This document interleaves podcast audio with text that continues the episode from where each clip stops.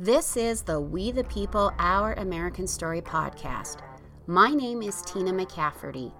Join me every week to hear the remarkable stories of veterans, combat survivors, first responders, and American patriots in their own words. If you are pro freedom and pro America, you are in the right place. We the People Our American Story is the podcast for Americans who fiercely and unapologetically love America.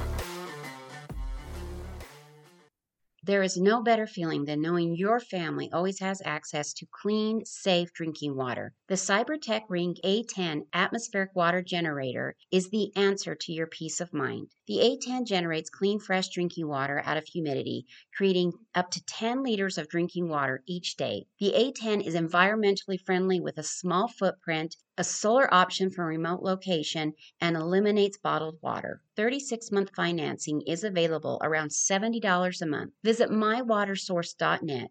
Use code PATRIOT, which in turn will help the We the People, Our American Story podcast reach more patriots. Cheers to clean drinking water and the Cybertech Ring A10 atmospheric water generator. My dearest Rebecca, hoping by now that the shock of finding out all the details of your birth is forgotten. For that was not reason enough of having to give something up as beautiful as you were. Nothing as precious as a baby, mostly when you carry one nine months and you go through the birth feeling no one loves you but you were so perfect and pretty. All these years, I had nothing of you, no picture, even saying that you were part of me, just the memory of carrying a baby that I hoped one day would try to find her real mother as I wanted to know my baby. I always loved you in my heart. You were always with me in my thoughts, mostly in July. It seems like a lifetime, I know.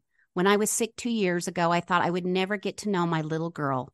Would you please see if you could give me a copy of the letter you sent to the Oakland County judge? It made me cry. Also, I would like copies of your poems. These are things I would like to read. It's been a long three weeks. Looking forward to our meeting. I don't know how to express my inner feelings. It's so great, big, beautiful. It's always been my dream. I am so happy I am crying. A love that ate at me for 19 years my daughter at last. With love, your mom. Joanne, is that correct, Joanne? Yes. And with that, my guest today is Rebecca Kiessling. She has a remarkable story on so many different fronts that I cannot wait to hear what she has to share with us. Rebecca, thank you so much for being here today. Thank you for having me. You are going to share with us today your amazing story and what this letter is. How did you come into this world? Well, I learned when I was 18 how I was conceived. And at 19, when I met my birth mother, I learned the horrible details. And I was conceived when she was abducted at knife point by a serial rapist. And um, that was very difficult for me, of course, to learn such a thing at 18 and 19 years old. Growing up, you knew you were adopted. Yes.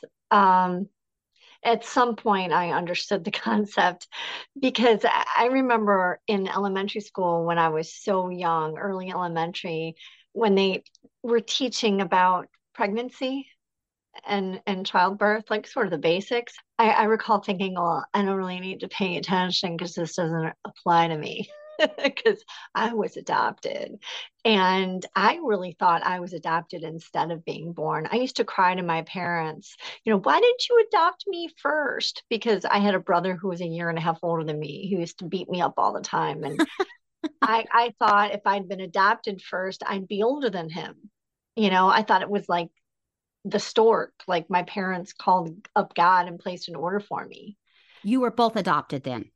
Yes, yes. And so I really, really did not understand the concept of a birth mother until, you know, I, I think at least by like second and third grade, I had that understanding. And did you have a happy childhood? Um, you know, yes and no. My family was really abusive. Uh, you know, when things were good, they were really good. There's a lot of things they did right, like um, health, nutrition, physical fitness, sports, uh, academics. You know, I always had a great education. I excelled in sports and academics.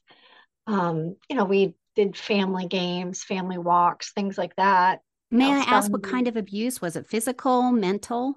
Yeah, both. Yeah. Yeah. My mom was bipolar, undiagnosed, un- unmedicated. My dad was really quite a narcissist. Um, there was, you know, magazines, inappropriate magazines in the home. Um, there were, there were, you know, I, I can look at things that they did right and I can look at things that were, you know, really bad. So during those times growing up, when times were bad, did you ever reflect on, oh, I wish I was with my birth mother? Why did she give me up? Maybe that life would have been better. Yeah, yeah. I, I saw the movie um, Annie, Little Orphan Annie. I also thought, why couldn't I have been adopted by Daddy Warbucks? You know? yes, can't we all be adopted by Daddy Warbucks? Yeah, and and she got to have a dog, you know, and I didn't. So, um, yeah, but I I began to romanticize about my birth family and wonder what happened to them. And of course, in in Annie, she learns that her parents had died like in a fire or something like that. But um, I knew it had been the Vietnam War. I thought, well, maybe she he went off to war and died, or she was alone, you know, or maybe I was a love child because I was born three weeks before um, Woodstock. So I thought maybe she was a hippie. Like I didn't know. Although my parents told me that she was going through a divorce and that she had that I had an older brother and sister. So, but I mean that was kind of hard to wrap my mind around. It was easier to think it was something a little different. I mean, I was shocked to learn that she was 30, 31 when I was born. That is older. Okay, yeah, that's shocking yeah. for me. I just assumed she'd probably be a teenage a teenage mom. No. And so, as far as the abuse went, did that have an effect on you mentally? It had to have, right? Yeah, yeah, of course. And also, they were Jewish, and I didn't look Jewish. Uh, they sent me to five years of Hebrew school, three days a week. I was bat mitzvah, but they didn't do any of that in the household my the only religious person in the family was my grandfather who was extremely abusive to my grandmother but my grandmother she was an atheist jew like they identified as jews like you know jews um don't eat pork right? Um my my dad didn't eat pork even though he, like you know he lived as an atheist. He called himself agnostic but he lived as an atheist. My grandmother said she was atheist but um, she was actually very pro life. And when my grandfather died, I was 13. A year later, she began to tell the story that when she was pregnant with my aunt, who's the younger of her two children, that my grandfather told her to go get an abortion. And she cried, saying, I never loved him again after that. And I do, my grandfather was extremely abusive to my grandmother. Like she was coming over to the house all the time because grandpa was on the warpath. They they were they spoke Yiddish, so they used this term that grandpa had the shoss, which basically meant that he was um you know out of control and and you know we'd hear her calling screaming and she'd have to come stay with us for a little bit. And i remember him lecturing me that you don't tell anybody what's going on in the household you know in the family. It's a secret. And he said my grand my father you know, gave me a bloody nose and I thanked him for it. He's like, I thanked him for it. And I just thought, oh, this is so wrong. Your grandma then was your introduction really to the pro-life movement in a way. Yes. And my my aunt's daughter, when I was 12, she was 16. I remember she had an abortion and the family talking about it that this was not a good thing and you know i just thought I, I wouldn't have one but then when i learned about my aunt like i had a face to the issue i was horrified that my grandfather had wanted her killed But my grandmother had kept this secret, this family secret, this difficult family story, and didn't tell anybody about it until after my grandfather died. You know, she was probably afraid of being beaten if she told anybody. And I, you know, wonder maybe my aunt and, and my cousin would have had different values if they had grown up hearing this story. Before we move on and I ask you more about your birth mother, I'm curious what your thoughts are on why do people stay with their abusers? Your mo- your grandmother, I mean, this must have been going on for years. I can't imagine her being happy. Why do they stay? You know, she came from, they both came from an area called Galicia. They called it Galicia in Yiddish. And for her, she was in the north of Austria, what became Austria. And for him, it was the south of Poland. For both of them, like their family was all wiped out in the Holocaust, like their parents and a bunch of siblings. She came to the US before the Holocaust. Um, but my grandfather, well, she came like kind of early, and he came after World War One, I, I think he was able to get out. Um, I, you know, I, I think that they both suffered so much loss. I think she maybe she felt isolated, didn't have family to go to. Okay. How did it come about for you to meet your birth mother? And what did you learn about her because I read a little bit on your website and I understand there were a few times she almost had an abortion. So, could you lead us up to what were the circumstances for you to meet your birth mother and what her story was behind your birth? Let me back up to that last question. You know, the other thing I realized my my grandmother had two younger siblings, a brother and a sister. And her sister um I I you know grew up with her and she had a um a daughter and and anyhow, but her she was she was a single mom. She didn't she didn't have a husband. And I can't remember if she got divorced or if she became pregnant out of wedlock, but she never had a husband around.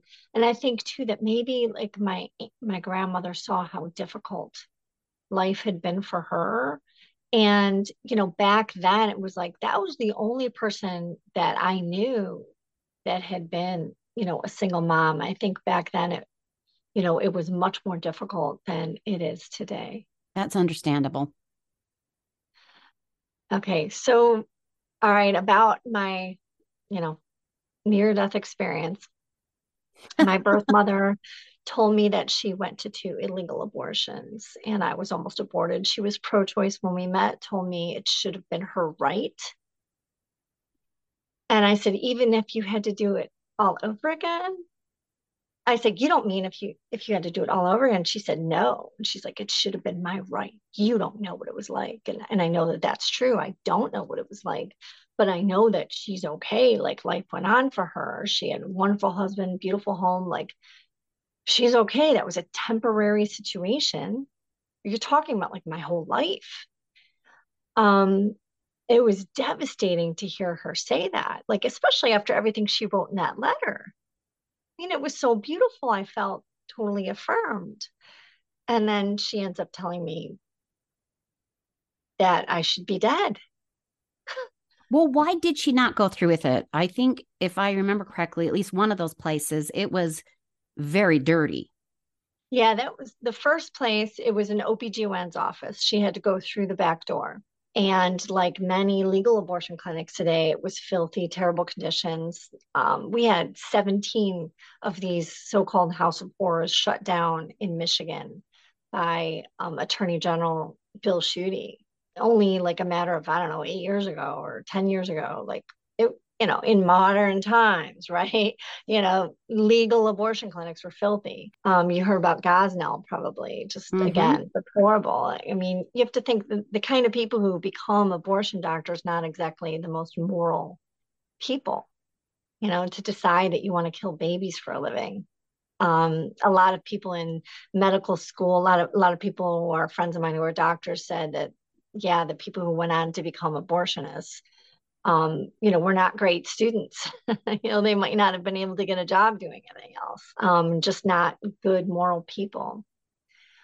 Uh, anyhow, so she said that those conditions and the fact that it was illegal caused her to back out. And then it was arranged for her to meet someone at night by the Detroit Institute of Arts next to Rodin's, the replica of Rodin's famous thinker statue, which is actually from a greater work of art called The Gates of Hell, based upon a passage in Dante's Inferno where it warns, you know, all who enter here, like there's no going back. And um, very, very, very interesting. But someone would approach her, say her name, blindfold her, put her in the back seat of a car, take her somewhere to abort me, blindfold her again and drop her back off. She was told if she was further along than thought, um, or if there were any complications, they would have to keep her overnight. And she was terrified for her safety. And so she spoke with this abortion doctor on the phone the night she was to abort me. There was a snowstorm going on. She said my aunt was going to drive her.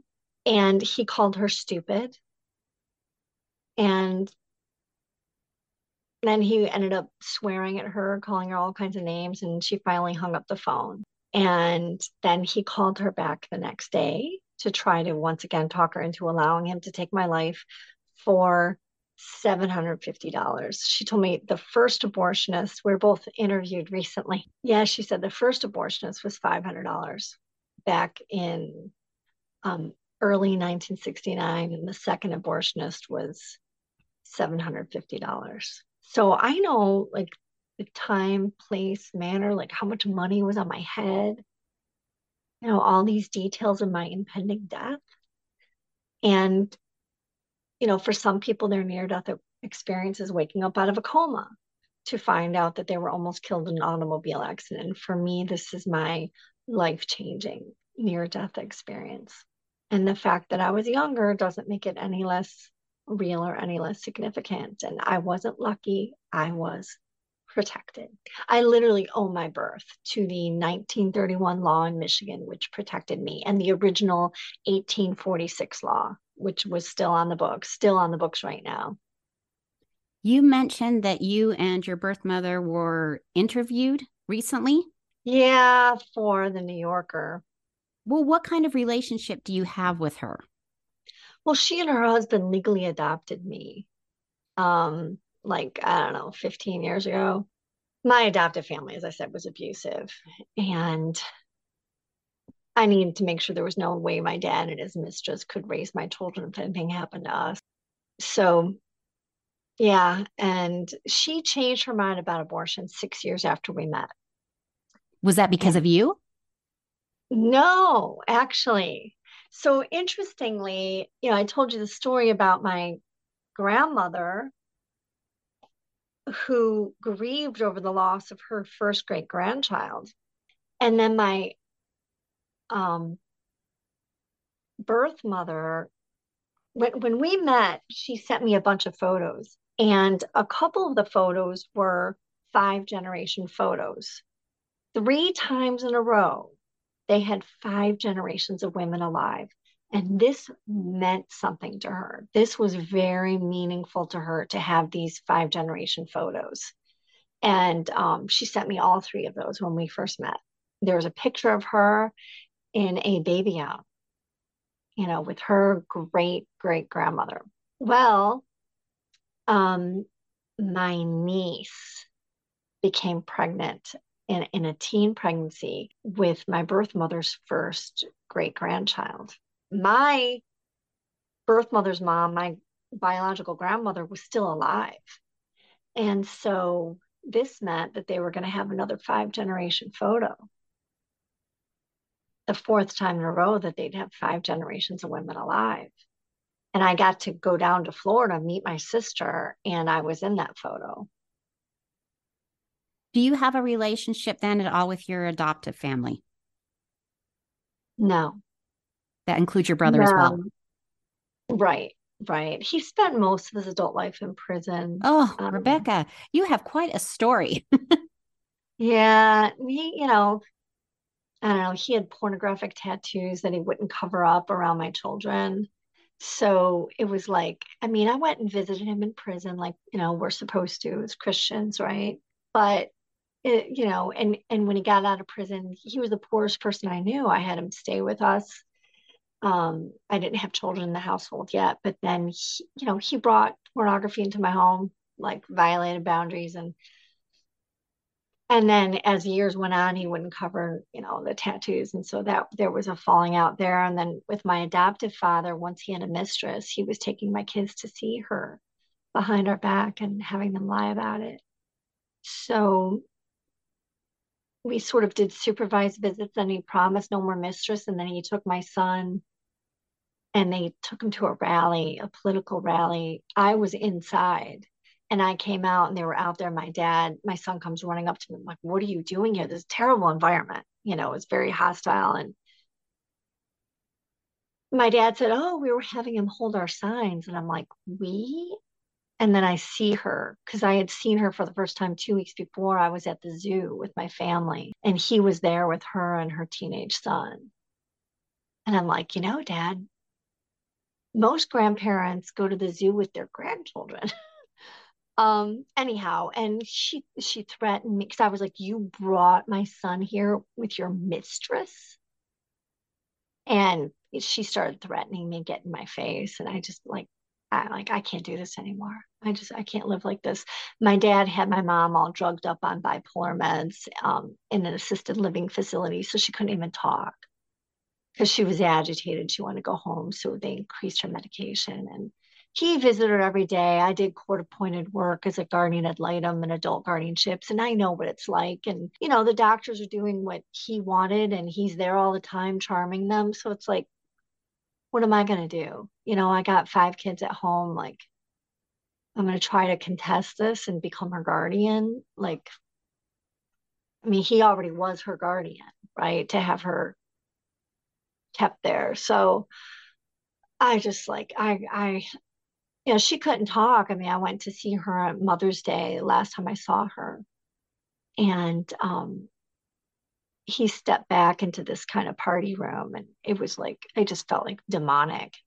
He was like, you know, I just shuddered and i'm like, I can't do this. This is like traumatizing.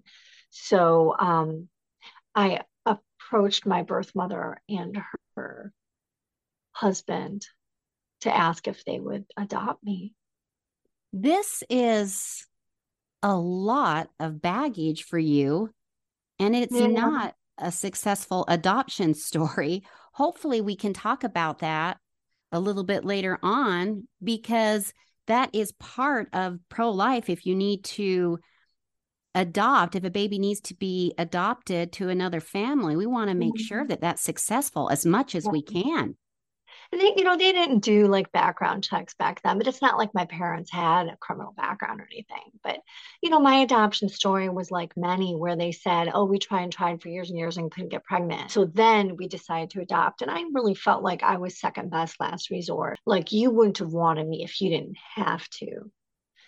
And um, in fact, when I went to adopt, you know, early, I was married a year when when you know we adopted our first child and and second child um, and I remember like lots of people saying, why? Like, why, why? Give it some time. Like, again, why would you want to if you don't have to? Like, people thinking adoption's only if you have to. I'm like, man, that I, I had a transformation where, you know, I became a Christian and I went to a seminar on seven core issues in adoption for all three members of the triad, how it affects them. And it was a secular presentation. Um, but they all have spiritual answers, you know, issues of mastery, identity, control, loss, like all these big issues, like your connection to eternity, these are all spiritual issues. And so I kind of experienced like healing through that and and learning scripture that it's in the spirit of adoption. We're called to be God's children through Christ, like not second best, last resort, but you know, God's first choice, meant for the body of Christ, a picture of his love for us.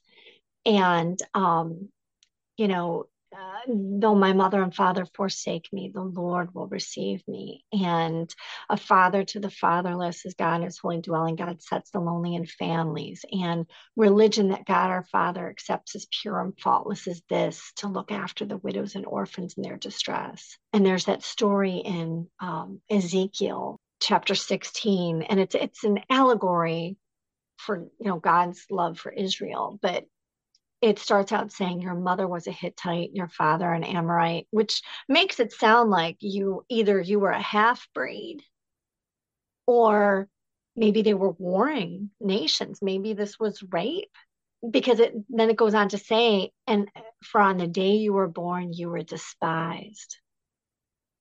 And it said, um, there you were lying um, in your own blood with your cord still attached which meant that baby would have bled to death.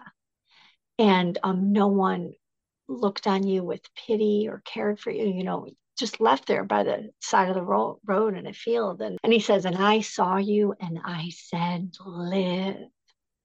You know, and it says, I brought you in, I cleaned you off, and, you know, cared for you. So it was like, wow. I mean, you know, sometimes people like a secular worldview is life is what you make of it, no big deal, just get over it, right? And they kind of glaze over bad things that have happened to you. You know, just carve your own life. Life's what you make of it. No big deal. Like forget the past, you know. And um the Bible doesn't do that. Like it acknowledges, like though my mother and father forsake me. The world like it acknowledges that there are some children who are completely and utterly forsaken by their biological parents.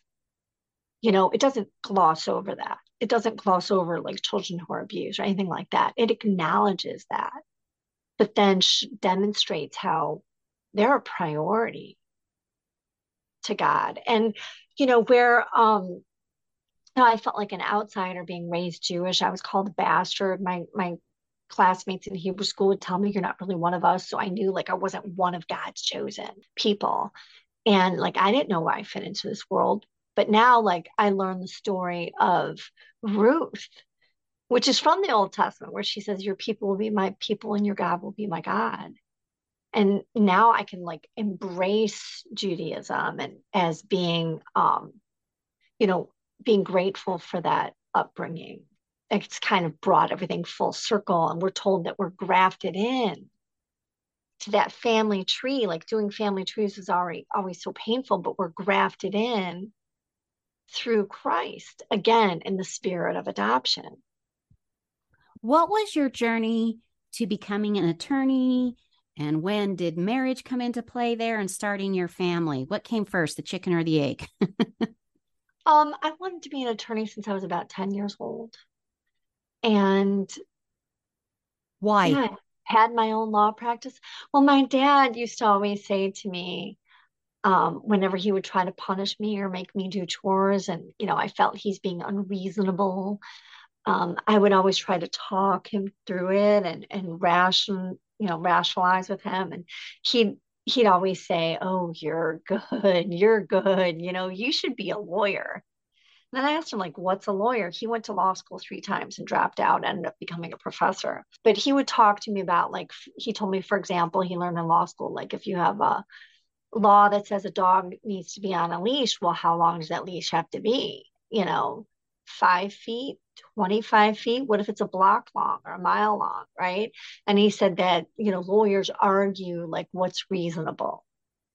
And I thought, oh, that's kind of cool. And then he took me to see the movie The Verdict with Paul Newman. And there was a victim in that film. And, you know, Paul Newman was a flawed character in that, but he ends up being like a hero to this victim and I thought that's what I want to do. I want to be a hero. I mean, I grew up learning about all these injustices, um, you know, especially like how the Nazis killed all these Jews and like how could nobody stand up for the innocent people and but when I was in high school in my Jewish community the women would say oh what do you want to be when you grow up and I'd say oh, you know I want to be a lawyer and they'd say oh like a feminist and I'd ask them, well, what's a feminist?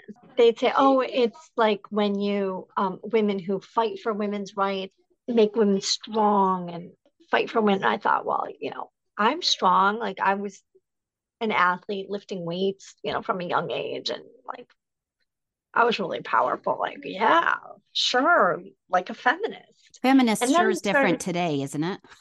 Oh, I mean, even then I started hearing right away that feminists support abortion. And I thought, what on earth does killing babies have to do with being a strong woman? I mean, that's being a bully.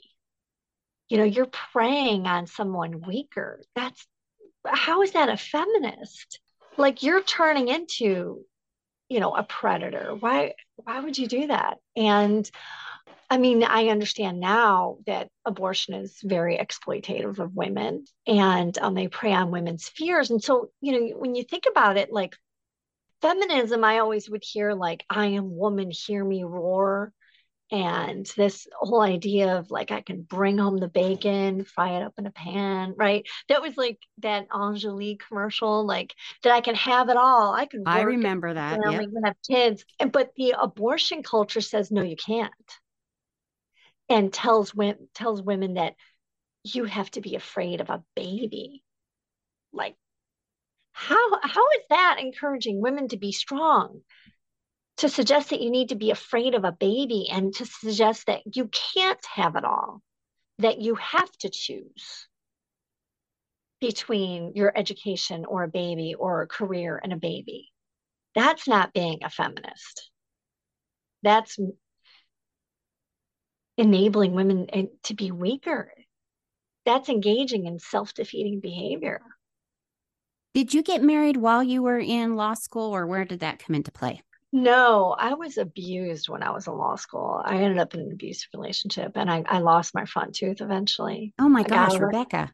Yeah, a guy I went to law school with. And that's when God called me back to him. I first came to um, accept Christ when I was 15 and then fell away after a year and then made some of the worst decisions of my life. And then in law school at like 22 is when i 21 when i came back to christ. How long did you stay with the abuser? Um, i was in that relationship for about a year and a half until he broke my jaw and i and my front tooth was hanging. And that's what made you decide yeah. this isn't right this isn't where i'm supposed to be every time I would try to leave, like he would threaten me, terrorize me, harass you know, call everybody in my phone book. Like, and, and, and I, education was very important to me. So I went to law school with him. Like, I didn't know how to get out and to be able to finish school and help me rack up all kinds of debt. And I felt trapped. What is your law degree specifically focused on? Um, well, I went to, I ended up taking a family law class that summer because of my own experience with domestic violence. And learned you know the cycles of abuse and how you why you end up staying and like the frog in the pot. Yeah so that's part of my journey but that's how you know christ called me back to him out of that terrible situation. And you know it's like i tell people like okay i had my smile restored as part of the give back a smile program for victims of domestic violence and they, it was essentially like $20000 worth of, of dental work so he did not just three teeth with the bridge and the fourth to match, but he did eight teeth with porcelain veneers.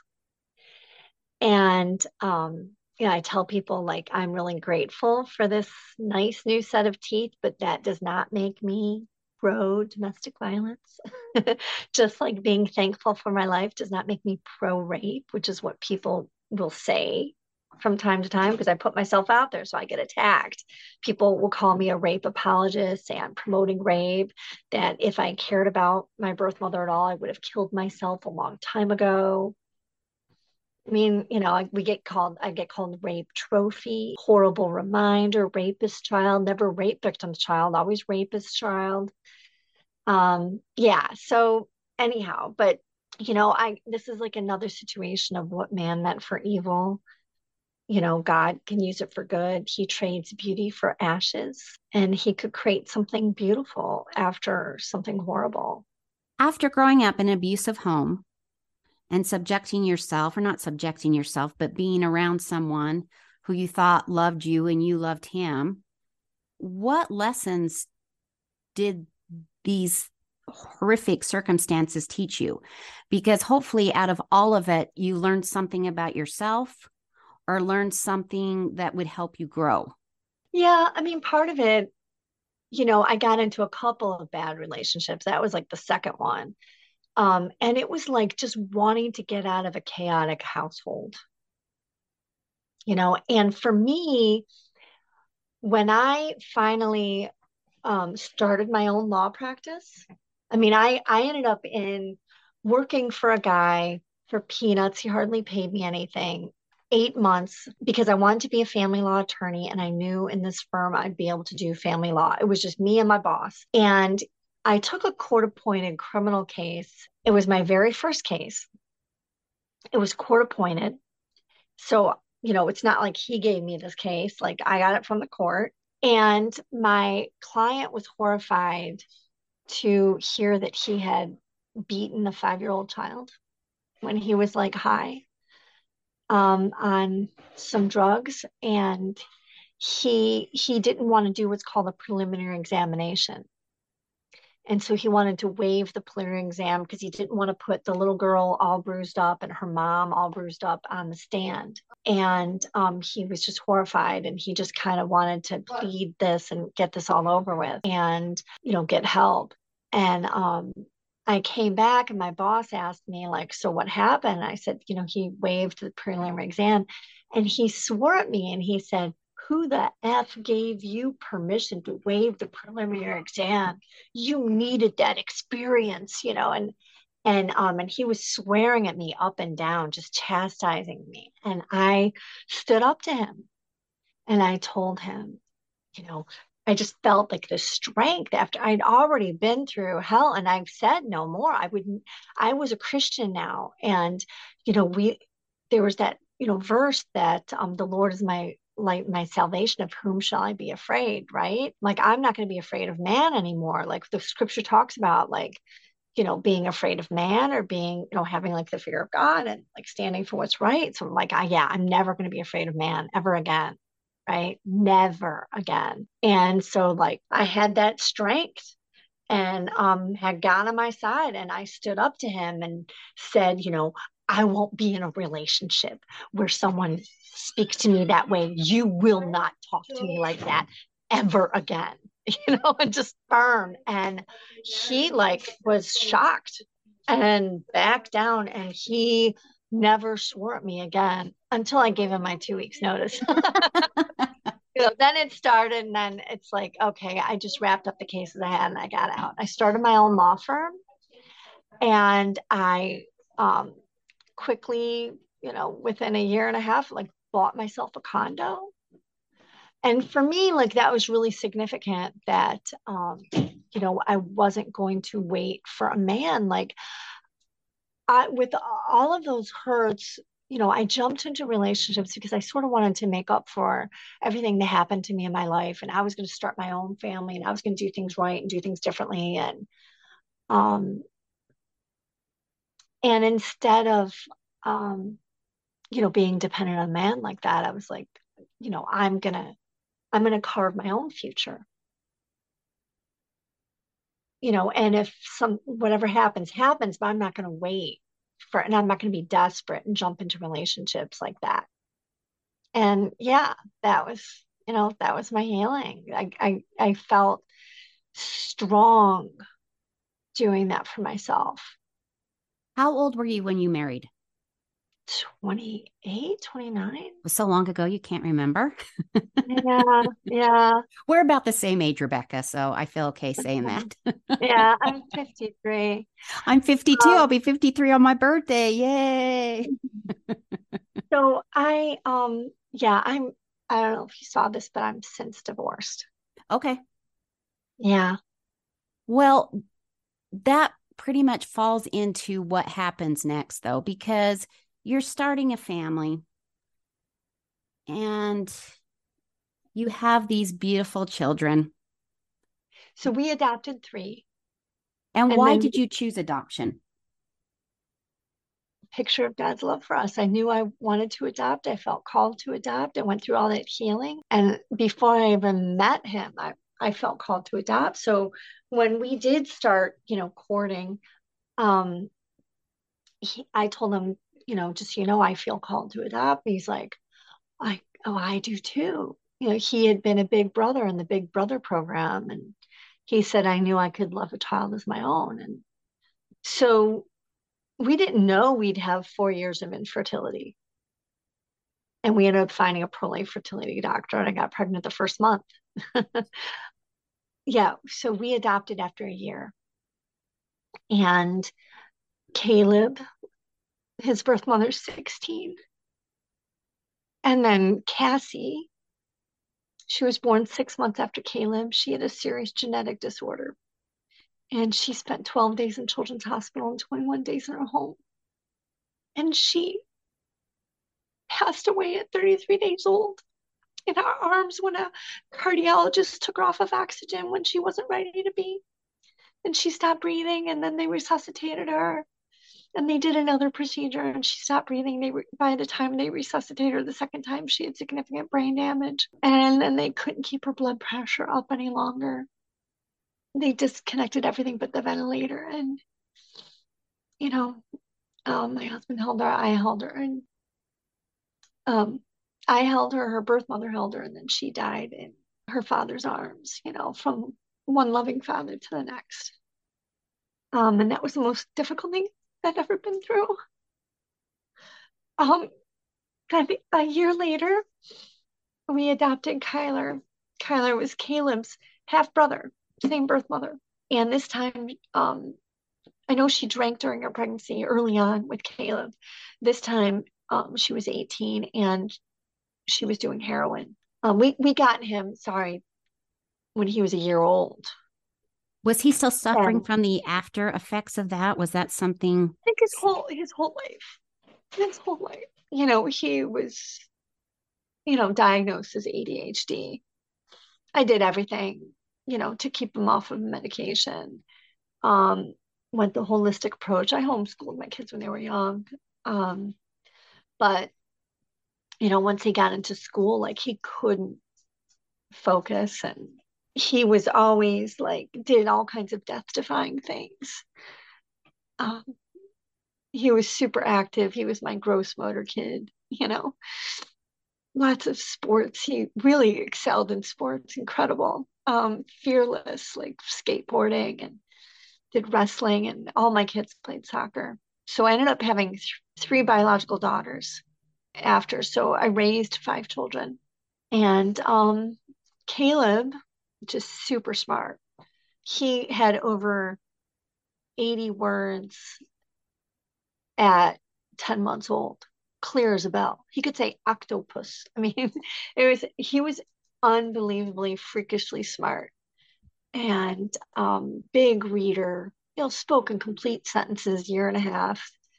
Um, I remember September 11th, I took him to a rally like a week later and um, at the courthouse, and he was a year and a half old. He was 18 months old. And they were singing patriotic songs, and I played these patriotic songs in the car, including like the um, armed service medley, right? And here he is, 18 months old, belting out the words, clear as a bell, as loud as he could. And people are like, how old is he? you know?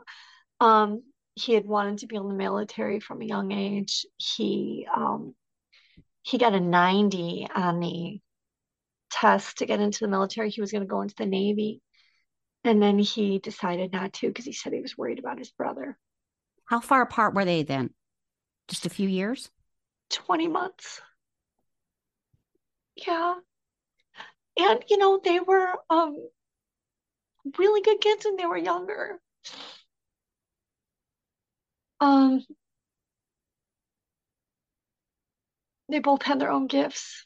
Um, they were really kind to people at school, even when they started, you know, sort of acting out at home. You know, all these teachers were saying that they were the nicest kids, that they had the best manners, that they would always say, you know, ma'am and sir and please and thank you. And that even after they were no longer in this teacher's class, you know, all the teachers said they would not a day would go by that they wouldn't go by their classroom and say, you know, hello, Mrs. So and so, how are you today? And they said kids just don't do that. And it was like all the teachers said that. And and from church, like they all said that. And the parents of their friends all said that. Like, how are you, Mrs. So like they're like, kids don't have you could tell they you raised them right. Like kids just don't have manners like that. But um they started, you know, struggling at home. We had an open adoption. There were some, you know, hurts there where their their birth mother no, she was she was high on heroin with Kyler. She his biological father tried to drown him high on heroin when he was nine weeks old. So we got him at a year old. They finally consented to us adopting him to keep them together. Um, but he was kind of haywire. And the birth mother, I just said, look, you know, we had an open adoption. And, you know, if you're not clean or you're high or on, you know, drunk, like don't come by. Well, there were times that they she she got clean supposedly, but then she would cancel on them and they'd see on Facebook that she had a date, you know, with some guy she just met. You know, that really hurt. And then um they went over there once and she was drunk. But the, you know, the uncle and the grandmother wanted to spend time with them. But, you know, that was a mistake. My son told me that it was like one of their uncles that introduced them to um, vaping when they were in middle school and that was their first you know addiction nicotine it's it's four times the amount of nicotine as cigarettes were you and, aware um, of that right away or did you find out later? No found out later. I didn't know what vaping was. It was kind of new you know? I, I didn't even know what it was. And then they'd say oh it's just water vapor. And i'm like this doesn't sound right. And and then I started learning, okay, know, this has nicotine. I'm like, you guys, like, no, you know, this is bad. And I started reporting things to the schools because it was going on in the school. And, um, you know, didn't give them phones like when all the rest of the kids did, but then later they they got phones and it was just there were there were things I would do differently. Um, you know, I would wait even longer not to give them phones and I would have continued homeschooling. I would have stopped traveling and stopped speaking. Um, but it, it was tough because my ex-husband and I, obviously, we weren't on the same page, like at all. Um, from the time they were very young, you know, I, I would go in the room and find everything.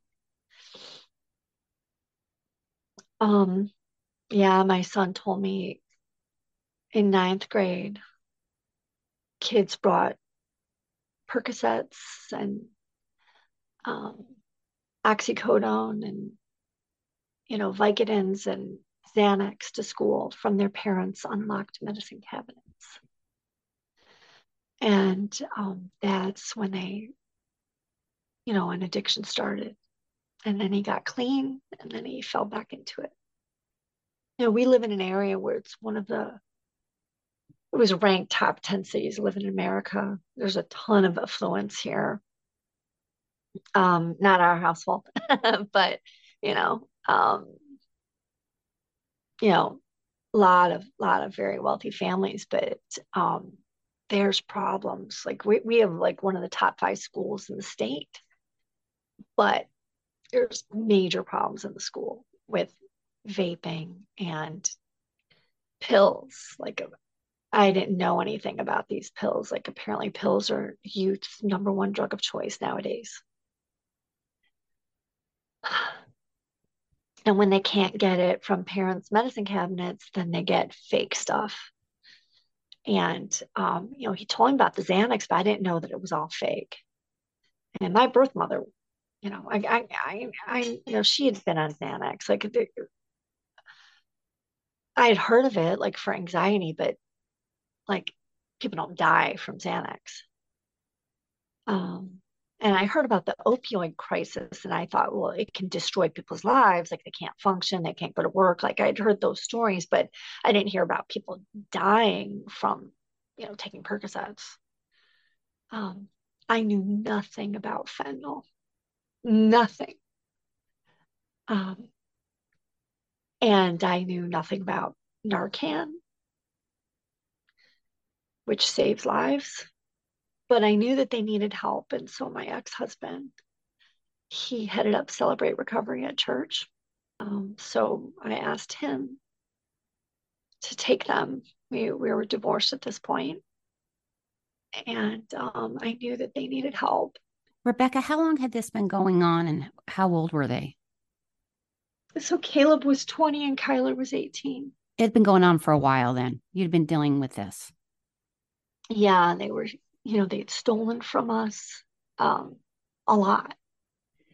And it caused a lot of strife in the household, you know. Um, so they got into trouble with the law. They were on probation. Um, I had said he needed rehab. It was COVID 2020. They didn't want anybody in jail. So I begged this organization not to bail them out. Like, my boys are getting clean. Like they both had totally given their heart back to Christ. Like, and were so apologetic. And Kyler wrote out 17. We found these later but he had written 17 point goals for his life. You know, he wanted to be clean. He wanted to graduate from high school, which he did online that day, um, the day before. And Caleb wanted to, he told me he wanted to write out his testimony and speak in churches and schools. Um, he wrote, like we found it after, but you know, we talked about you know, I can do all things through Christ who strengthens me. I mean, they, you know, they went to Awana, like they knew scripture, they knew Christ, like, and, um, you know, they, Caleb's like, you're my superhero. You know, you always cared. You always went in our room and you, you know, you tried. Like, Kyler said, you know, I'm in here with kids who had a terrible childhood abuse, drugs, parents in prison or jail. And he's like, I had the best childhood. He's like, You raised us right. I have so many good memories. We did all kinds of cool things and went to cool places. You know, I took them all over with me speaking. And we always said we were going on adventures. And, um, you know, he's like, I'm so glad you adopted me. Um, they both you know, said, You're my hero. So, yeah, the judge reduced their bond. And so this organization bailed them out. I said, He needs rehab. And I didn't know the rehab was just a flop house. It wasn't real rehab, it wasn't medical rehab. And I figured my ex husband would be able to find them rehab because he heads up Celebrate Recovery, you know? But then he tells me after that they don't do that. They don't have those resources. And um, anyhow, he said he was going to take them to a hotel for the night. And I said, You have to stay with them. You know, they're not supposed to be alone together. There's a probation. They're not. And um, I knew Caleb was back on drugs. I knew Kyler was. And we were scared, you know. And he's like, Well, I'm just gonna put him up in a hotel for the night. Like, you have to stay with them. And um, yeah, I found out five months later that this girl testified. I, I didn't know when all these other young people arrived. There were five of them in the room. And she testified that the room was in her name because she was haggling with him. He paid for the room, but he didn't want it in his name because he knew they were all high and he didn't want This was your ex husband? Yeah, and he didn't want to be liable for damages. I didn't know that until like five months later. I thought they all arrived late, but that's why the prosecutors gave the drug dealer a plea deal. So he got eight to 15 years for killing three people. What happened that night? Um, they got fake Percocets. It was 100% fentanyl. There was no Percocet in it at all and it was actually um yeah in the middle of the night that this was acquired. They have video footage of the drug dealer going out and coming back to the room with it. This girl left them to die. She never took the Percocets because she passed out from other stuff before they ever got it. And there was video footage of my boys helping her down the hall. Her boyfriend wasn't helping her, like it was my boys, you know, helping her walk. But then when she woke up the next day, she called a friend of hers because she saw them all dead. Um, her boyfriend was passed out. He was revived. The drug dealer was revived with Narcan.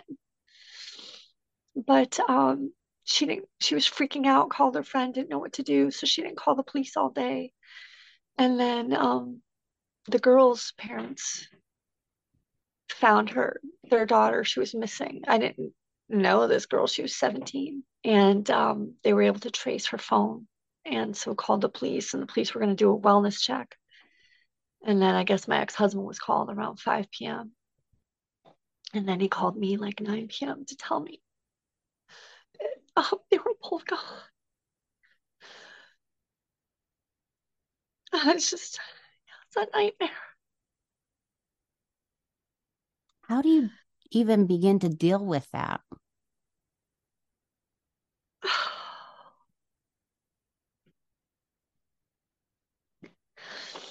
you know, Caleb had been like crying to me like uh, 10 days before, just saying, um, please just don't abandon me. Please just don't abandon me. I feel like, you know, it's hard. I feel like I did. You still feel like that today? There's so many things I would have done differently. Oh, Rebecca, that's such a heavy burden to carry. When, you know, it's like hindsight is always 2020. How could you have known? And as a mom, you do the very best that you can. Yeah. Even my baby girl, when that doctor didn't do the testing he was supposed to do before taking her off oxygen, because he was in a hurry. Like I knew he was in a hurry, but I was like excited that she was coming off oxygen. And I asked him, Aren't you supposed to do this breathing test? And he's like, Oh, she's she's fine. Just, you know, when you put her down at night, put her back on oxygen just when she's in your care and I trusted him. I just, but like red flags were going off. It's like even then, it's like I would have done something differently. I would have said, insisted, no, do do the testing, and maybe they would have seen that she wasn't ready. You know. So are you you're carrying the guilt of these three kids with you today? I just I just know I would have done some things differently, and so all I can do is like, you know, go to God and ask him to forgive me, ask my children to forgive me. Oh my goodness. I I just this is as a mother, I understand that mother's guilt for different things, but I cannot even fathom that you feel the responsibility. I should have taken them to medical rehab. I should have looked it up myself. You know,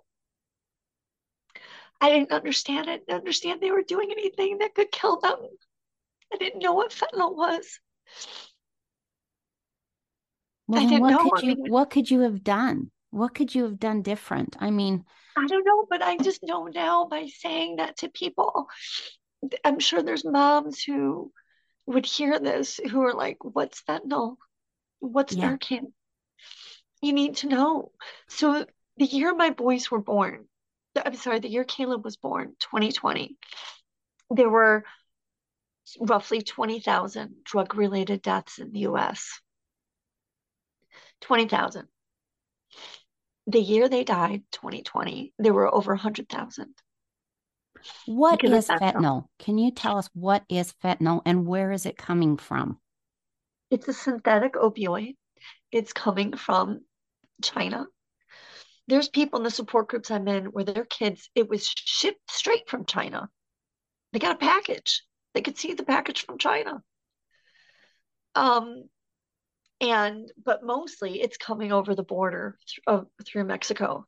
The cartels are selling it, and um, it's estimated there's enough fentanyl in this country to kill every citizen many times over.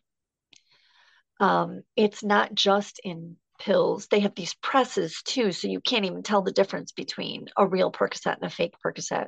Presses that come from China, these pill presses. And um, they're also putting it in Skittles and Nerds and you know different candies. They're not trying to create addicts. They're trying to kill off our population, to kill off our children. It's mostly young people, young males who are dying. They don't have to go to war. You know, imagine if we had like a, a war with China where we're, you know, it's with guns and bombs, and there's a hundred thousand young men dying every year. And young people are men and women, but it's mostly men. You know, our, our country would be like, okay, enough with the war. Like it's not worth losing over a hundred thousand every year, right? We'd put an end to this war. But it's not happening now. You know, we have open borders along Mexico, and it's just flooding into this nation. And every day there's more photos, more faces added to these support groups that I'm in of thousands of parents, thousands upon thousands of parents who have lost their kids. And every day there's new faces added. You know, why is this not getting the attention?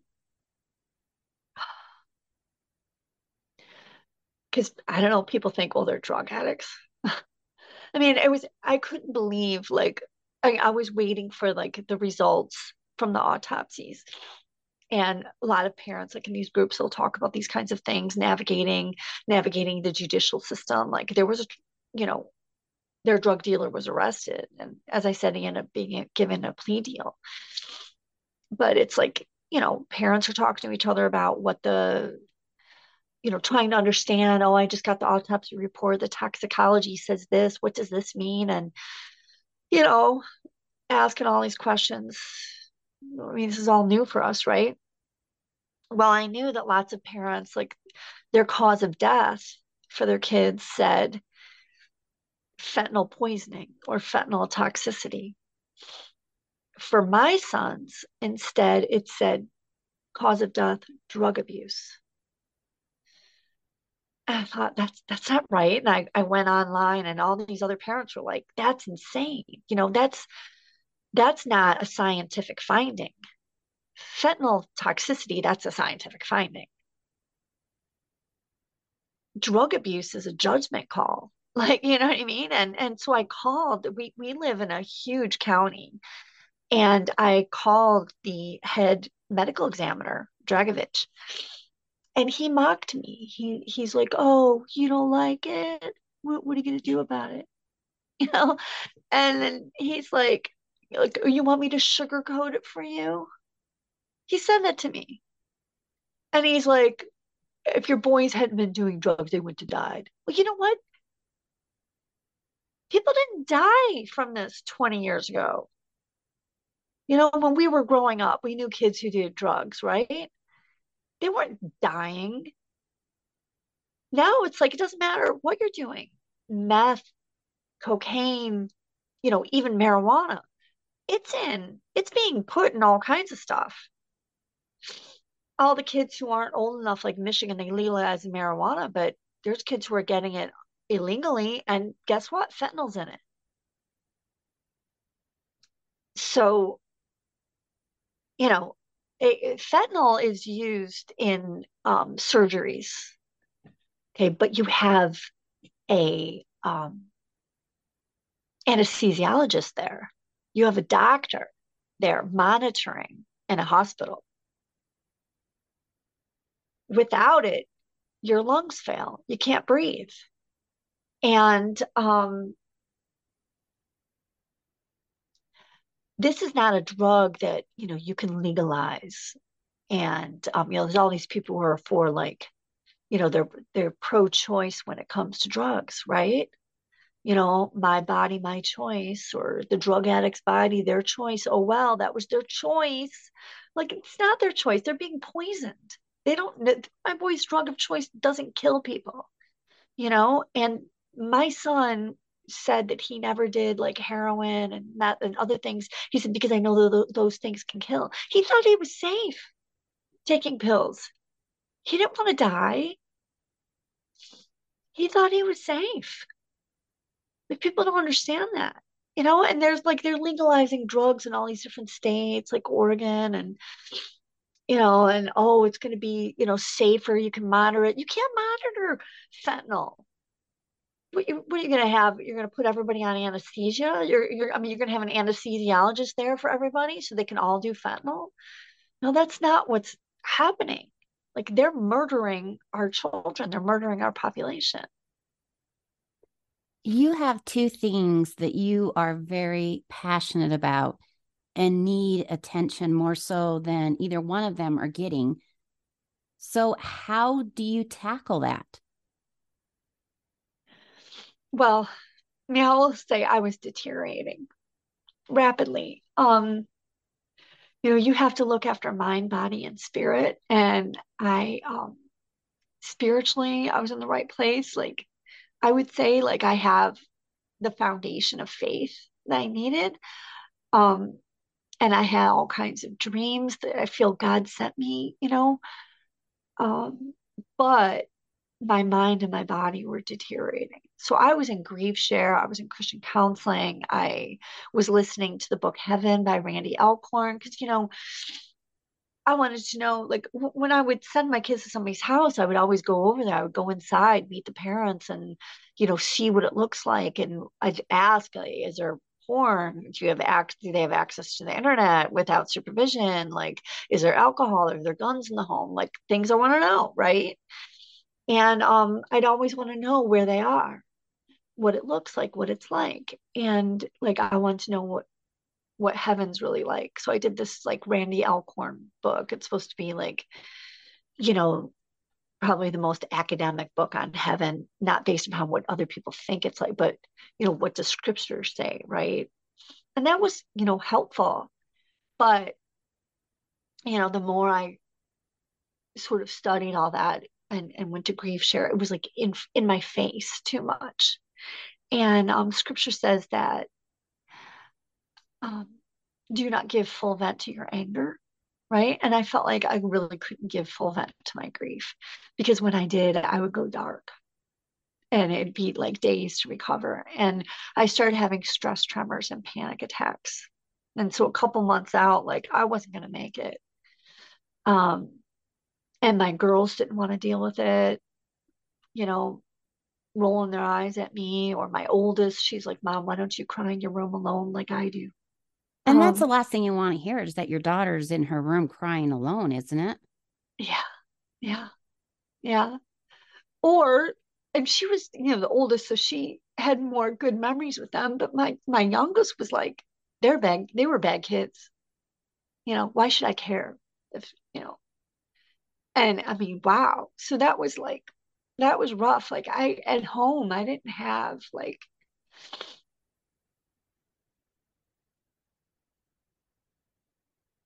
you know, they, they didn't want to see, I mean, they deserve to have a good childhood still, right? They deserve to have a mom who's whole and they didn't want to see me just crying all the time.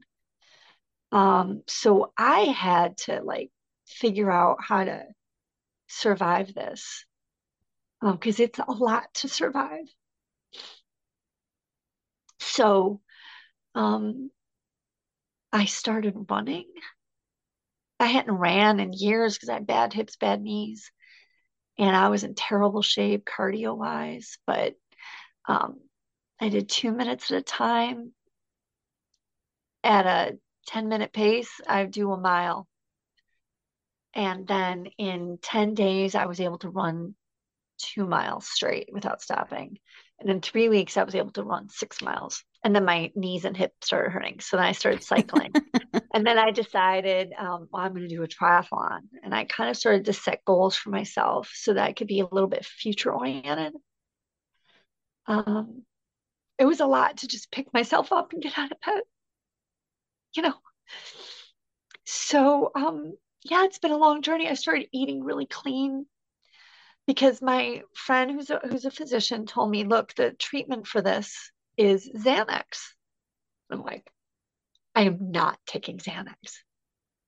you know, that's not crossing this threshold, right? That substance is not going in my body. Like that's what got this whole thing started. Like I'm not going on Xanax. And he's like, well, you got to do something different or you're going to end up like hospitalized, you know? And so I had to like really sort of pull myself up um, by the bootstrap, so to speak, and just start looking after my my mind and my body because those were deteriorating. Um, I've seen and, you on your website that you have spoken to many news outlets.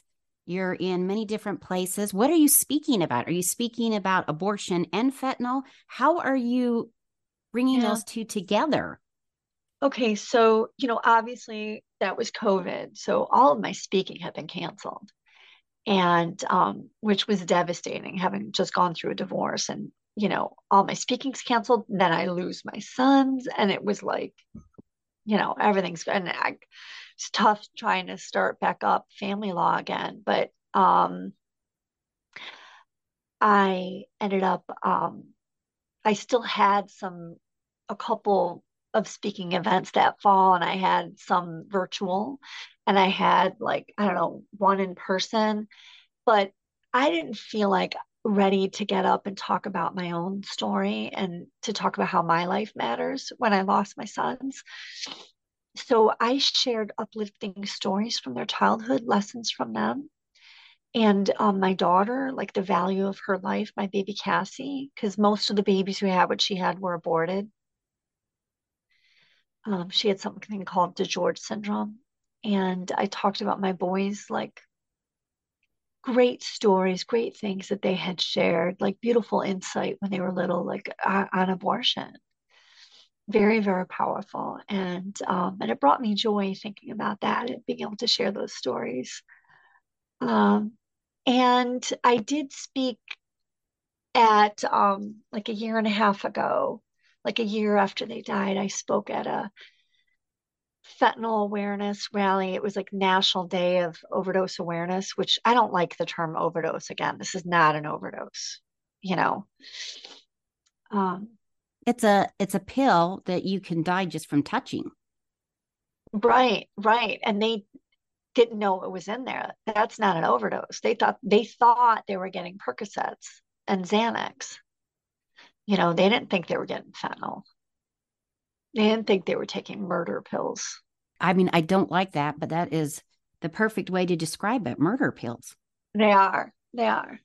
And so I've done media interviews. Congressman Mark Green did it. He interviewed me himself last summer for a podcast. And then we were on national television together. And now that the Republicans have control of the House, he is the chair of the um, Congressional Committee on um, Homeland Security. And so I'm testifying Tuesday morning on this issue. There's three of us testifying me, a sheriff who is his community is on the border, and an Arizona doctor. So, you know, I there were people who were like, oh, this could be your new cause. And I was like, I don't want to remember them for how they died. I want to remember them for how they lived. So this is like not the easiest subject matter to be talking about, you know. But um, you know, I pace myself and as I'm able to, like uh, I'm, you know, moving forward and talking about this because um you know, I'm hoping it can help save lives. Again, I see all these faces added in these groups, and I can't even go in these groups regularly. It's too much for me. It's just demoralizing to see that there's so many still dying. But if I can, you know, help parents know what to do, if my regret can help motivate them to go get the medical rehab, to get Narcan, to share this story with their kids. I've had a lot of people tell me that their kids got clean because of their story. Their funeral has like hundreds of thousands of views um, on YouTube, Caleb and Kyler Kiessling. I asked um, Heather about this, and I'm wondering what your response will be. Why are we letting so much fentanyl come over the border. Why are we not doing more? Why is the government not doing more?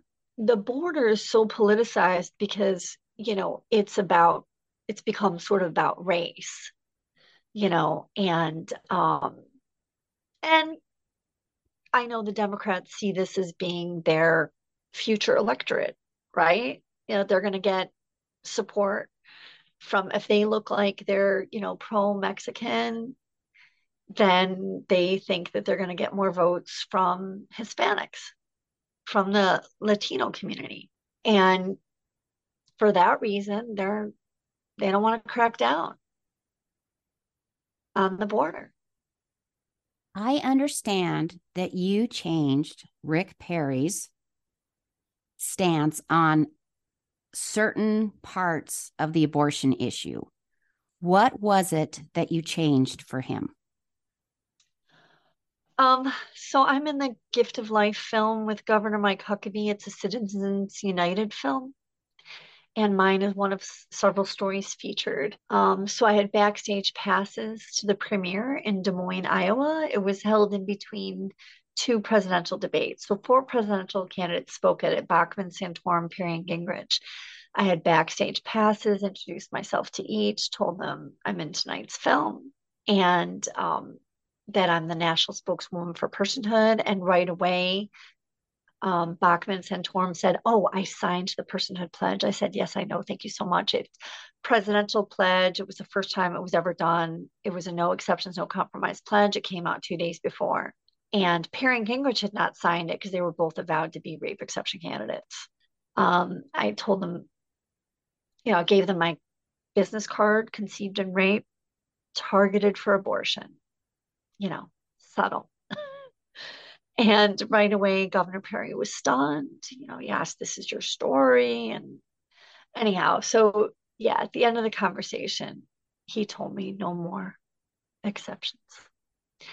And then Newt Gingrich, the next day, he didn't tell me to my face because I had a discussion with him. Um, but the next day, he and Governor Perry both signed the personhood pledge, no exceptions, no compromise. And then Governor Perry went on national television talking about our conversation, how my story pierced his heart, saying he could not look me in the eyes and justify the rape exception any longer. And Newt Gingrich later he he wrote a book and he attributed that night the Citizens United film My Story to changing his heart. You kind of already answered my question, but I'll ask you anyway. Are there any times when abortion should be considered for a woman, whether it be rape or um, a woman's life's in danger are there any exceptions? So I don't, I, have written extensively on this. And in my 43 page essay, I wrote in law school, The Right of the Unborn Child Not to be Unjustly Killed, a Philosophy of Rights Approach. I, I wrote on this topic. Okay. There's this concept in the law that you, you learn in law school called the innocent aggressor rule. And it says that if there's a child who has a gun that you know to be loaded, and they're aiming it at you. And the only way to defend yourself is to shoot that child. Our law doesn't say what you did was right. So it says that we understand that survival is a basic human instinct and we choose not to punish. So we, for example, self-defense, we don't call that an exception to mm-hmm. homicide, mm-hmm. right? We don't call it an exception. You know, self defense is a basic human instinct, and we just choose not to punish. We don't call it an exception. Now, I know that a um, you know every every state that had uh, an abortion ban had the exception life of the mother exception right and they'll say except in case of the life of the mother um, and i understand that that can be manipulated and if it if we had abortion bans and you see that it's getting manipulated, it can be tweaked. Because what doctors will do is they'll tell people that um, they'll say, oh, you need to abort because the child has special needs, disabled child. They don't say that, but they'll say, oh, fatal fetal abnormality. When the parents refuse, they up the ante. Instead of making it a fatal fetal abnormality, they'll make it life of the mother and they'll say, well, you have to understand if the child dies in utero, you could die too, which is true if you have a baby dying, you know, inside of you or has died and you're not doing something about it. If you're not monitoring your baby, if you're completely engaging in, you know, total neglect, malpractice, but that's not the standard of care. You know, that's not how it's done. And so they try to play off their fear and try to make other situations a life of the mother scenario when they're not really. Um, in talking to pro life OBGYNs, they tell me that there's really, um, you know, ectopic pregnancy is a scenario, and another one would be if you have a septic uterus and the baby's not far enough along, like if you're at 17 weeks or 19 weeks, and there's no way the baby can survive outside the womb um, both will die. If you have a septic uterus, the baby can't survive. Um, cancer, they try to say cancer, you can treat the mother. I have a friend blessed by cancer. Look her up on Instagram. Um, you know, we know with cervical cancer too, like the stem cells from the baby actually help the mother. Um, those stem cells that are that are produced during. So I would encourage people, you know, research that, look it up, my friends have been bullied to abort under those circumstances and they find out that the baby is actually helping them so you know do your own research look it up and first we need to get abortion banned i know you know life of the mother i know it can be manipulated but you know start with that and then um, then demonstrate to legislators why it has to be improved upon, why the language needs to be improved. If you don't have life of the mother, you're, you're going to lose every legislate, every legislator, you know. And the fact is, nobody wants to see women die. I don't want to see women die. No, no pro-life person does. Unfortunately, at this point, Rebecca's phone died, and with her intense schedule of moving her mission forward, we have been unable to finish the episode. But it's so important that everyone hears her story that I decided to go ahead and put it out with what I have available. Please listen to. Since this episode, Rebecca has testified before the House Committee on Homeland Security. It is a powerful testimony against fentanyl and the crimes happening on the southern border. And I encourage you to watch her testimony because it is absolutely breathtaking. Thank you for listening to this episode of Another Fellow Patriot. Be sure to check the show notes for links to this week's guest. For more connection to the podcast, visit www.wethepeopleouramericanstory.com for social media links, patriotic merchandise, and to sign up for the We the People newsletter. And finally, be a voice, a strong voice, a voice for freedom. As Benjamin Franklin so eloquently stated, where liberty dwells, there is my country.